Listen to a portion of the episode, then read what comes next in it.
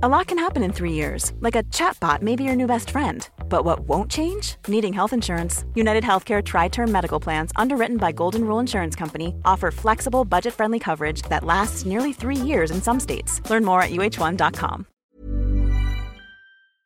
Welcome, friends, to another r slash malicious compliance video. Today we've got some great compliance stories, and our first story of the day is from Firebird Writer, The Refund. I've been ordering groceries from Walmart for the last year since I've been unable to get a caregiver and I have a compromised immune system. If you get a cold, it kills me variety. I also have a broken back and a condition that makes me dislocate every bone when I move. I've transitioned into frozen dinners to not starve, and I can't just eat anything. My body is terrible at being alive. So I get food assistance, and the SNAP system of EBT uses a debit card style system. I've only had two orders without issues in the last year. Instead of the food I've ordered, things I received range from a plastic footlocker full of marshmallows to airborne allergens that put me in the hospital because instead of the egg, cheese, and potato bowls, someone went, This customer needs a ready made cucumber salad. This is the same. It's so reliable a thing, my neighbors wait for my texts listing their available free food options. This week it's pineapple mango juice. I'm allergic to pineapple. I pretty quickly mastered the refund system. After a third time, however, the system started making me call every single time. Then I was told, You need to open a dispute with your cardholder. I say, Are you sure? I'm only missing a $5 item. They say, Yes, we no longer believe you're missing items. I say, I just sent you photographs of everything in the bags. You admit I didn't order those mushrooms. Why are you saying I lied? They say, too many returns. So I call up the EBT system and detail everything. I offer photos of every single order. At this point, I had three they were refusing refunds on. It took just four weeks for anyone to actually talk to me. I'd have been hung up on many times. EBT doesn't need my evidence. We get this all the time. I see partial refunds on two of these, so they'll automatically refund the whole order, and our investigation team will look at the others. If they do need that evidence, we will call you. I woke up to full refunds for six orders because in investigation, they decided that I should have those others too. So Walmart paid me back $800 instead of $5. The best part is they're not making me call EBT to refund. They just do it now and I know I can have a nice meal on my birthday. They need to get their system in some kind of order here because I can't believe they're making that many faults and then giving customers no recourse or trying to give them a hard time for trying to get the right thing that they wanted the whole time. If you're shopping at a store like Walmart, should you just expect this kind of service? Or, Walmart or not, is this still ridiculous? I'd like to know what you guys think in the comments down below. Our next story is from Renticle. Stop wasting time and follow the job order. Quick one, but it's a textbook case. Yesterday, I got an email from a customer who wanted an in depth analysis of dish soap sales for the past three years. Easy peasy, it's all automated, but time consuming to extract that much data. As I was entering the details into the software according to the job order, I see the customer specified product code A190. I check the database and, uh oh, that's the code for scented candles. I think they meant A160 dish soap. Due to past shenanigans, we're supposed to follow job orders to the letter, and if there's a conflict, the product code trumps over whatever else the customer wrote. This is spelled out very clearly in our service agreement. However, if I suspect a mistake, I will give the customer a call so they can amend the job order and avoid wasting time and money. They're usually grateful for the heads up. So I call the customer, and I barely manage to say I'm from company XYZ that this lady starts berating me about how long the job is taking. First off, I got the timestamped email less than 15 minutes ago, and this kind of report usually has a turnaround of 24 to 48 hours. Second, I'm trying to help out by pointing out the wrong product code, but this lady will just not let me talk. She keeps cutting me off and talking over me. When I finally managed to get two words in and say I wanted to confirm the product code, she tells me to stop wasting her time and just do what the job order says. Then she hangs up on me. You can probably guess how it went. I ran the request as written for product A190, candles, sent it yesterday by end of business. The lady flipped when she saw it. Apparently, they needed this report for a meeting that now has to be rescheduled. My boss and her boss got involved. The end result is that the customer's boss just sent me a request to please run a report for dish soap, A160, when convenient, and apologizing for the misunderstanding. My company will waive the cost of the extra report. I understand the lady was moved to a role that limits the amount of damage she can do. Already, the fact that she ordered the report the literal day before the meeting was not great. Moral of the story before telling someone to shut up, maybe listen to what they're saying. Sometimes people that are hot headed or overconfident are the ones that manage to rise to the top. It just so happens that those traits can also cause some major screw ups too. In a way, it's kind of like a game of slots. You might keep winning in a row, but you keep putting money in, you're gonna lose at some point, and a lot of people lose right away. By the way, if you're enjoying these stories, make sure to hit those like and subscribe buttons down below so you never miss any of my daily videos. Our next story is from Kotenkuri, complaining loitering about card shop customers. It's now a card shop with drinks. Got this card shop I've been going to for probably a decade or so now. About six to seven years ago, they were in this small plaza. Just a bunch of storefronts next to each other off a major road with a shared, tiny, like 20 spaces total, parking lot. A lot of people like to hang out around the shop for hours, playing card games, board games, minis games. We didn't buy things on the daily, but would drop serious money on stuff every so often. Not sure why it started, but the other stores, mainly the restaurants that were there, started complaining that we were taking up their parking spaces, which was causing them to lose customers. Then complained we were loitering since we didn't buy anything, even coming into the shop in person to complain. We rarely parked too far from the card storefront since we kept our stuff in our cars. Want to play Warhammer? Let me get my army stuff from the car. Magic the Gathering? Need to grab my deck from the car. But the shops even started giving us tickets for loitering in the plaza, putting them onto our cars. Card shop owner, or CSO, who I know very well from many games and hanging around, responds with, Okay, we can't have loiterers, and made some changes to the shop. We have a game library, like a floor to ceiling of shelves of a wall in the back, full of board games for people like kids to grab and play, that kind of grew over the years. To use the wall now, you needed to pay $5. But with that, you also get $5 credit for the store, which included a newly installed mini fridge full of $1 cans of pop and snacks like chocolate bars and chips.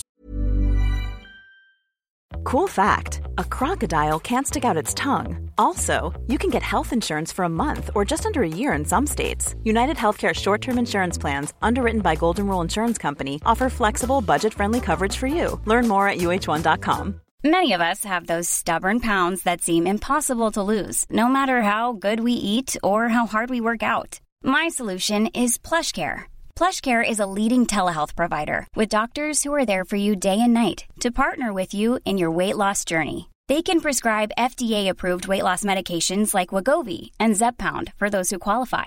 Plus, they accept most insurance plans. To get started, visit plushcare.com slash weight loss. That's plushcare.com slash weight loss.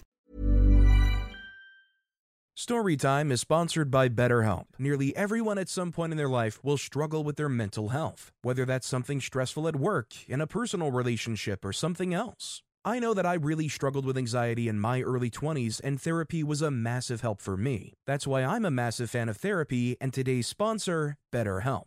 If there is anything in your life, big or small, that is negatively affecting you, get it off your chest with BetterHelp.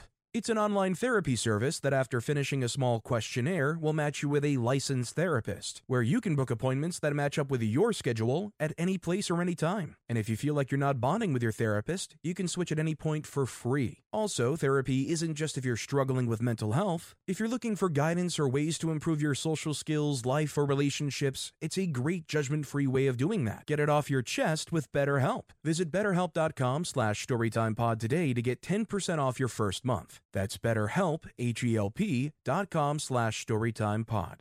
We kept the receipts on our pockets or on the table next to us to display when they came around to complain. The tickets were stopped after a while, since the landlord heard about it and had a talking to the owners, since he wasn't behind it. Also made it a point. The parking lot was for the plaza, not any specific storefront. We kept the receipts on hand still, almost like a inside joke. Even newcomers did it after a while. Additional deliciousness. According to card shop owner, the restaurants kept bugging him about things from something he threw in the dumpsters to parking his car in the back, basically trying to push him out because the customers weren't the right kind. Pretty sure more stereotyping than factual for reasons I'll get into. So when the lease was up, he was out, moved to another plaza about 10 minutes ride away from the first location he had secured months before the lease ended. Here's the thing about this card shop it was very family friendly. We may get loud, but we never cursed and just ushered people who got riled up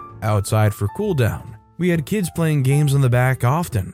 I was sometimes DMing a game for them. Why did we have kids in the shop? Because the parents were doing what got them together in the front area, trying to drop each other's life points to zero. We have several families who came to the shop from all many of fields. You think a rule lawyer is tiring? Try to argue with a real lawyer about rules. When the shop moved, so did these customers. But not sure why these restaurants didn't know or notice so did their most frequent customers. Many of us bought our meals from these restaurants due to convenience of it, and the selection of foods was decent. The food itself wasn't that good, but this was before food deliveries like Uber Eats was a thing.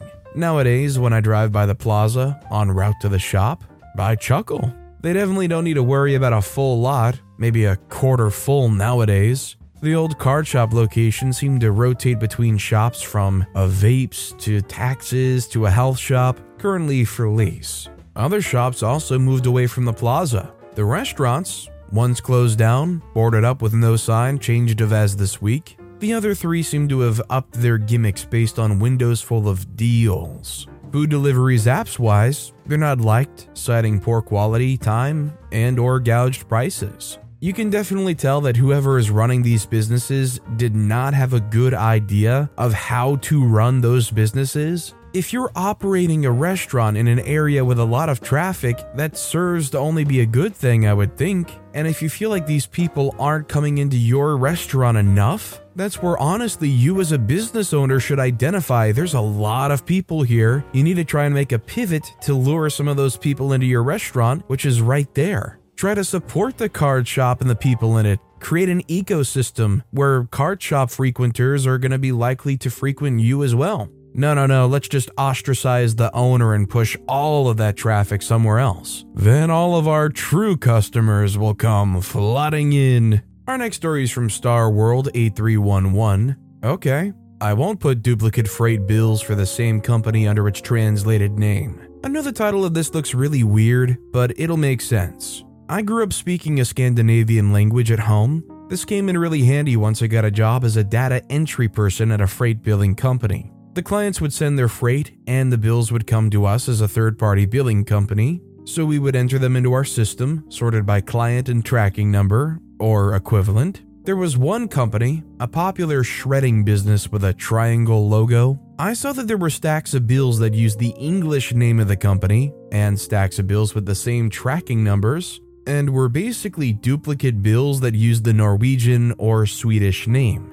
The company was getting billed twice for all its freight shipments. I told the auditor, my boss who handled client communications, and she told me to enter them using the corresponding company name. Okay, whatever. I was getting paid by the number of bills I entered that weren't rejected by our system, not that weren't rejected by the client system so I entered them as the company that each said it was on the letterhead of that particular bill. We then had two databases of bills that were the same tracking numbers and same everything, but that we were billing different companies for at the same address. The client, of course, was refusing to pay whichever bill got entered as the non duplicate, and my boss couldn't understand why. She came back to me and asked me to explain again why I thought that they were the same company. I happened to have a language dictionary with me on that day because I was talking about languages with someone else, so I showed her what the two words translated into. She called the company, yes, same phone number for both on the letterhead, and had a half hour talk with someone there. It turned out that the company name was the founder's last name, which was a place name in the old country. People weren't pronouncing it correctly, and they always got questions about it so they decided to change it to the English translation of the name. Apparently, they thought everyone would just know somehow that it was the same, so they didn't tell the auditor. My boss and the company owner thanked me for catching the error and insisting that it was the same, and I entered all the foreign freight bills for a while because my boss's boss knew I would be able to figure them out. Congratulations, OP. Not only did you figure out the problem, but you got yourself saddled with being the one that has to enter all of this stuff. I don't know if that end result is a true victory or not, but there was definitely a good malicious compliance along the way. And our final story of the day is from STL Italian Fulfilled Passenger Demand. This occurred in the mid 1990s, not sure if it'll be approved. I was working the ticket counter for TWA in a small city. We were delayed for weather, and a passenger who flew every week was furious because he would miss his connection. He didn't have any options that evening. He was on our last flight and the last connecting flight for an early morning meeting the next day. He's doing the usual yelling, cursing, slamming his hand on the counter, etc. Because that always works, right? After he was done screaming, he demanded scissors. I had a good idea what he was going to do after threatening he would never fly us again. He's acted this way numerous times if his flights were even slightly delayed. The supervisor didn't catch on and told me no, but I gave him the scissors anyway. He proceeded to chop up his frequent flyer card, threw the pieces at us, and slammed the scissors down and stormed off. This guy was a top tier customer who had a few hundred thousand miles in his account. Considering what he just did and said, I picked up the pieces and called the frequent flyer desk reps for his tier level, explained who I was and what just occurred. His account had enough history of his behavior that they asked I send them pieces and a statement from myself and supervisor. The following week, the guy shows up to fly out. During the process of checking him in, we discover his account isn't associated with his reservation. After doing some poking around, I find out his account has been cancelled and his miles removed. When I explained this, I thought he was going to have a stroke. And while he was throwing his fit, he demanded to see the manager. The manager, of course, already knows what occurred and told him there's nothing we can do. He stormed off and flew another airline, and he never flew us after that. I was gonna say that I'm surprised they didn't still like do what they could to save such a frequent flyer, but let's be real planes, airplanes, and irate passengers are just never a good mix. And too much is too much. And honestly, I'm just kind of glad this company did decide too much was too much. But with that being said, that's all the time we have for today. Now, if you want to hear another awesome compliance story, click on that left video. Or if you missed my latest video, check out the one on the right. That said, I'll see you all next time with some more stories.